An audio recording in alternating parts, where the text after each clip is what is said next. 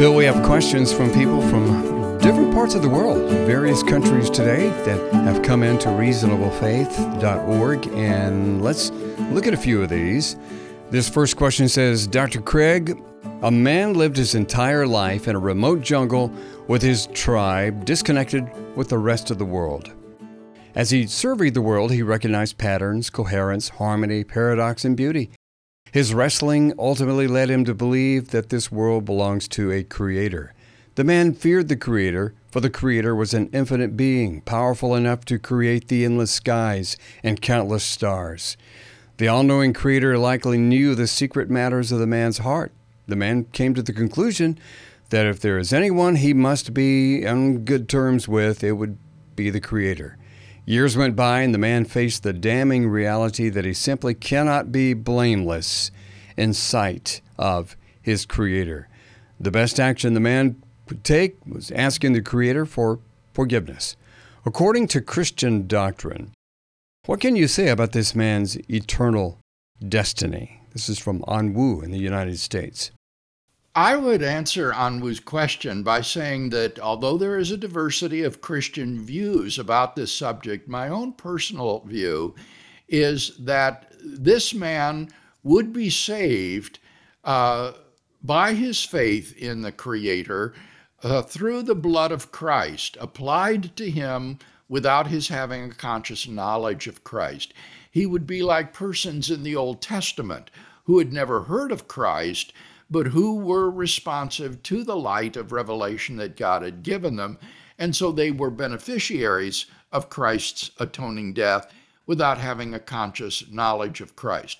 So this man would not be saved by his good works. On the contrary, he would be saved by recognizing there was nothing he could do to save himself and simply flinging himself upon the mercy of the Creator and asking for forgiveness. Uh, and it seems to me that in Romans chapter 1 and 2, uh, Paul says that this is precisely the sort of person uh, whom God will save on the judgment day. Question number two says Dear Dr. Craig, I have a question about how or if multiplied probabilities are to be applied to the premises of an argument. For example, for the Kalam cosmological argument, let's say that I find the first premise to be fairly convincing. We might even say I find it 60% subjectively convincing. Same for the second premise. In finding both premises 60% convincing, am I logically required to find the conclusion 60% true? It seems to me that if the first premise has a 60% chance of being true and the second premise has a 60% chance of being true, then it would follow that for both premises to be true, would only be about 36% due to multiplied probabilities, and I would be logically required to reject the conclusion. Uh, this would be sad because it would mean that one, for the Kalam, we would need for each premise to be at least 70% true, and two, for arguments in general, the more premises an argument had, the less likely it would be true in general. I'm sure this is not the way arguments work, but I, I can't see where I've gone wrong, and this seems to undercut the power of all these wonderful arguments we have for God's existence. That's Charles in the United States. No. Charles is quite right when he says, I'm sure this is not the way arguments work. This would undermine virtually all deductive reasoning. In a deductive argument, Kevin, the probability of the conclusion is not equal to the probability of the conjunction of the premises. Rather, the probability of the conjunction of the premises sets a lower bound or lower limit on the probability of the conclusion, so that the conclusion could be much, much more probable than the probability of the conjunction of these premises, but it could not be lower than the probability of the conjunction of the premises. So Charles doesn't need to be concerned that this is going to undercut the power of uh, these various arguments for God's existence because all you're computing is the lower bound or lower limit for the probability of the conclusion.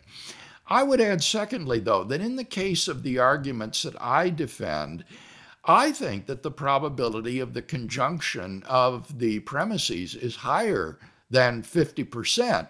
Uh, for, take the Kalam cosmological argument. I think that the probability of the first premise that whatever begins to exist has a cause is virtually 100%. Uh, with all due respect to skeptics, it seems to me that it is virtually certain that things don't come into being from nothing and that anything that begins to exist therefore has a cause.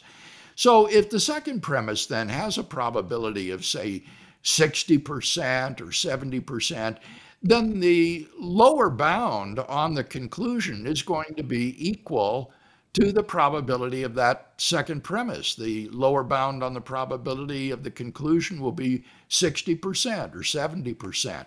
So the argument is guaranteed to make the conclusion more probable than not. And I think when you look at the arguments that I offer for God's existence, they will follow that pattern that uh, the premises, when you conjoin them together, I think generally have a probability that is uh, considerably higher than 50%. Bill, would you recommend to that questioner that uh, maybe he read a little bit on, on Bayes' theorem, uh, the probability calculus? You know, Kevin, uh, I, I don't think so because what Bayes' theorem deals with is inductive arguments. Ah. And the questioner is asking about deductive arguments. Uh, and so that was why I addressed it as I did. Sure in, in a deductive argument, you cannot compute the probability of the conclusion by conjoining the premises together and figuring the probability of the conjunction of the premises. In a deductive argument, all that gives you is this lower bound on the probability of the conclusion. Next question. Dear Dr. Craig, I have listened to your debate on the existence of God with Christopher Hitchens several times and find you both to be intelligent, articulate, and sincere in your beliefs. By God, I assume you mean the God of the Judeo Christian religions. I don't believe that the existence or non existence of God can be proven. The best we can do is accept the issue on faith in human reason and based on all the available evidence. I would pose the same question to Christopher, but unfortunately he passed away. So, do you agree or disagree? And by the way, atheists don't believe that there is no God, simply that there is insufficient evidence to claim that God exists. That's from Christopher in the United States. Well, to begin with the last point, first, Kevin, atheists do assert that there is no God. Atheism is the proposition that God does not exist. The claim that there's insufficient evidence to show that God exists is agnosticism. You don't know whether God exists or not. And so Christopher is conflating agnosticism with atheism. Now, when he says that the existence or non existence of God cannot be proven, I think he's using the word proof there in a very uh, stringent sense, something like mathematical demonstration, and I would agree with him on that.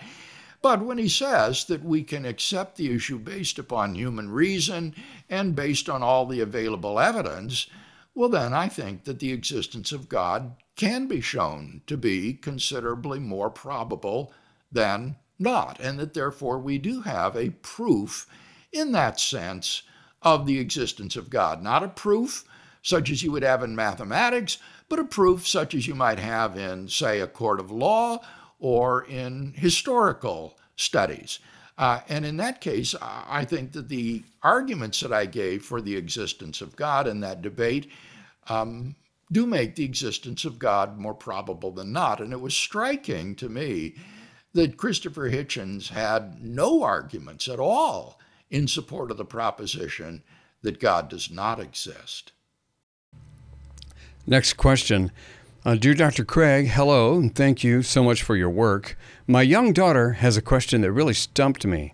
Here goes Is it possible that God prefers certain colors or numbers or shapes or even animals or plants like humans do?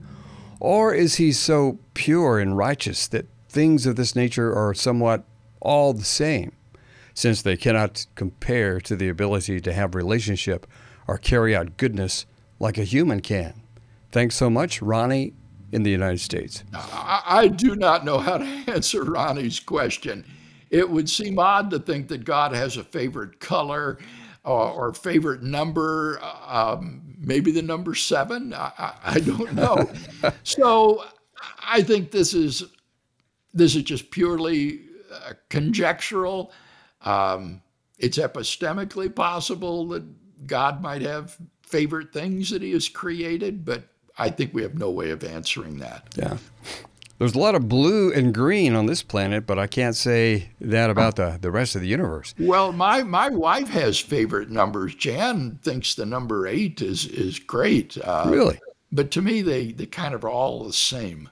This next question says Greetings, Mr. Craig. In fact, my question is about the direct creation of Adam. Oh, by the way, this question uh, is from Iraq question is that we believe in divine intervention sometimes through miracles without it contradicting our belief in the discipline of natural laws. So, what prevents us from taking the Bible about the creation of Adam literally without understanding it in an approximate metaphorical or interpretive way? Mustafa in Iraq. Mm-hmm. I agree with Mustafa that it would be uh, hermeneutically a mistake to interpret the opening chapters of Genesis figuratively or metaphorically because you don't believe in the possibility of miracles. That would be to presuppose naturalism. Uh, but uh, as a theist, I certainly do believe that God can and does perform miracles. And so that would be an interpretive fallacy. Rather, the reason for thinking that the narrative in Genesis is not to be taken literally is that the narrative belongs to a literary genre or a literary type that is not intended to be read in a literalistic way. The Bible comprises a great many different kinds of literature, and not all of them are to be interpreted literally. For example, the Psalms are poetry, and no one thinks that they are to be interpreted literally when they describe God as riding on the clouds or having wings or smoke coming out of his nostrils. Similarly, the book of Revelation in the New Testament is apocalyptic literature, and it uses symbols like beasts and dragons and monsters to portray uh, political figures and alliances and nation states. And so it would be a hermeneutical mistake to read these kinds of literature in this literalistic way. And I am persuaded uh, that when you do a literary analysis of the opening chapters of Genesis, a very good case can be made that this belongs to a type of literature which is to be interpreted figuratively um, and not in a literalistic manner. I lay this case out in considerable detail in my recent book, In Quest of the Historical Adam. Next question says Dr. Craig, you answered a question about a Mormon who claims to have an authenticity witness from the Holy Spirit about Mormonism. I ran across this page because I've been struggling with a conversation I had with a Mormon recently who confidently declared that the Holy Spirit, which he received upon faith in Christ's death on the cross, repentance, and salvation, had also given him the same sensation, confidence, discernment, and attestation to the veracity of Mormonism as the correct path. Your response on the page above was that he could say anything he wants, but only we have the actual real Holy Spirit. You also mentioned Muslims having the same experience and even the same physical sensation in their chest. So, what's the real concern? That we're all just creating this in our own heads. There are literally billions of people who are not only devout to religions that we call false, but are even willing to die for them. And I naively assume that none of them could have possibly experienced what I experienced because Christ is the way and the Holy Spirit is the only true connection we have to the Creator. And they could not possibly have experienced the same thing. In fact, I think I've shielded myself from that intentionally, and it was thrown in my face after a conversation with this Mormon guy. So I'm definitely interested in hearing your response to my variation of this question from Bob in the United States. Mm-hmm.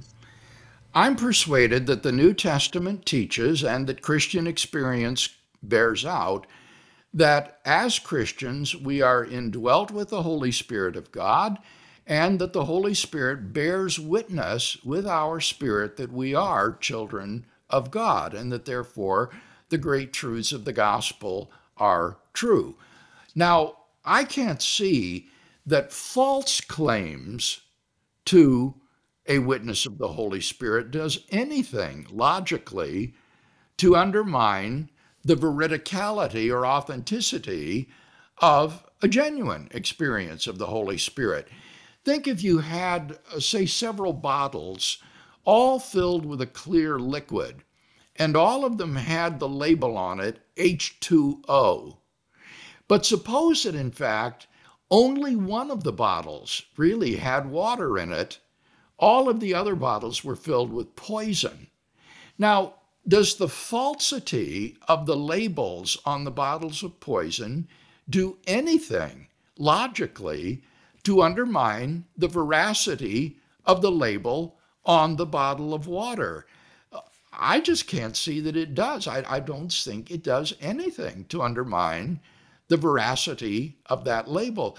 So, similarly, the fact that Mormons and Muslims would falsely claim to have a witness of the Holy Spirit just doesn't do anything logically to undermine the veridicality of my experience of the Holy Spirit. So Bob shouldn't allow pretenders to the witness of the Holy Spirit to rob him of his joy and assurance of knowing Christ and experiencing the witness of the Holy Spirit just because they falsely uh, claim to have such uh, an experience. And I would not say that their experience is empirically indistinguishable from ours. Uh, just ask Mormons or Muslims who have converted to Christianity and experience now the genuine witness of the Holy Spirit. Is now their religious experience any different than it was in Islam or Mormonism? And I think they will definitely tell you yes, yes, it, it is different now. So just because people claim to have a religious experience doesn't mean that that experience is veridical or that it's indistinguishable from the authentic witness of the Holy Spirit. Finally, what one can do in confronted with a person who claims to also have a witness of the Holy Spirit to some non Christian religion is to offer defeaters of that person's belief system. For example, I think we know that Mormonism is false. It is one of the most bizarre cults ever to spring from American soil. It is a crass materialistic form of polytheism, which thinks that God lives on the planet Kolob somewhere in, in outer space. And Islam, I think, has very defective views of the goodness of God, as well as patently false views of the historical Jesus. It denies that Jesus died by crucifixion. So we can offer defeaters of Islam and Mormonism, which proves that their alleged witness of the Holy Spirit is non veridical or counterfeit. By contrast, I would welcome the proponents of Islam or Mormonism to present defeaters of Christianity um, if they have any. And I would argue that those defeaters fail, that in fact there are no defeaters of Christianity uh, that would lead me to indicate that my experience of the Holy Spirit is delusory. By the way, if you have not downloaded the Reasonable Faith app, be sure you do that. Go to reasonablefaith.org You can download it, have instant access to all the resources from Reasonable Faith right there on your device. While you're at reasonablefaith.org, please consider giving a financial gift to the work of Reasonable Faith to help us continue to produce great content like this that reaches the world. Thanks so much. We'll see you next time on Reasonable Faith with Dr. William Lane Craig.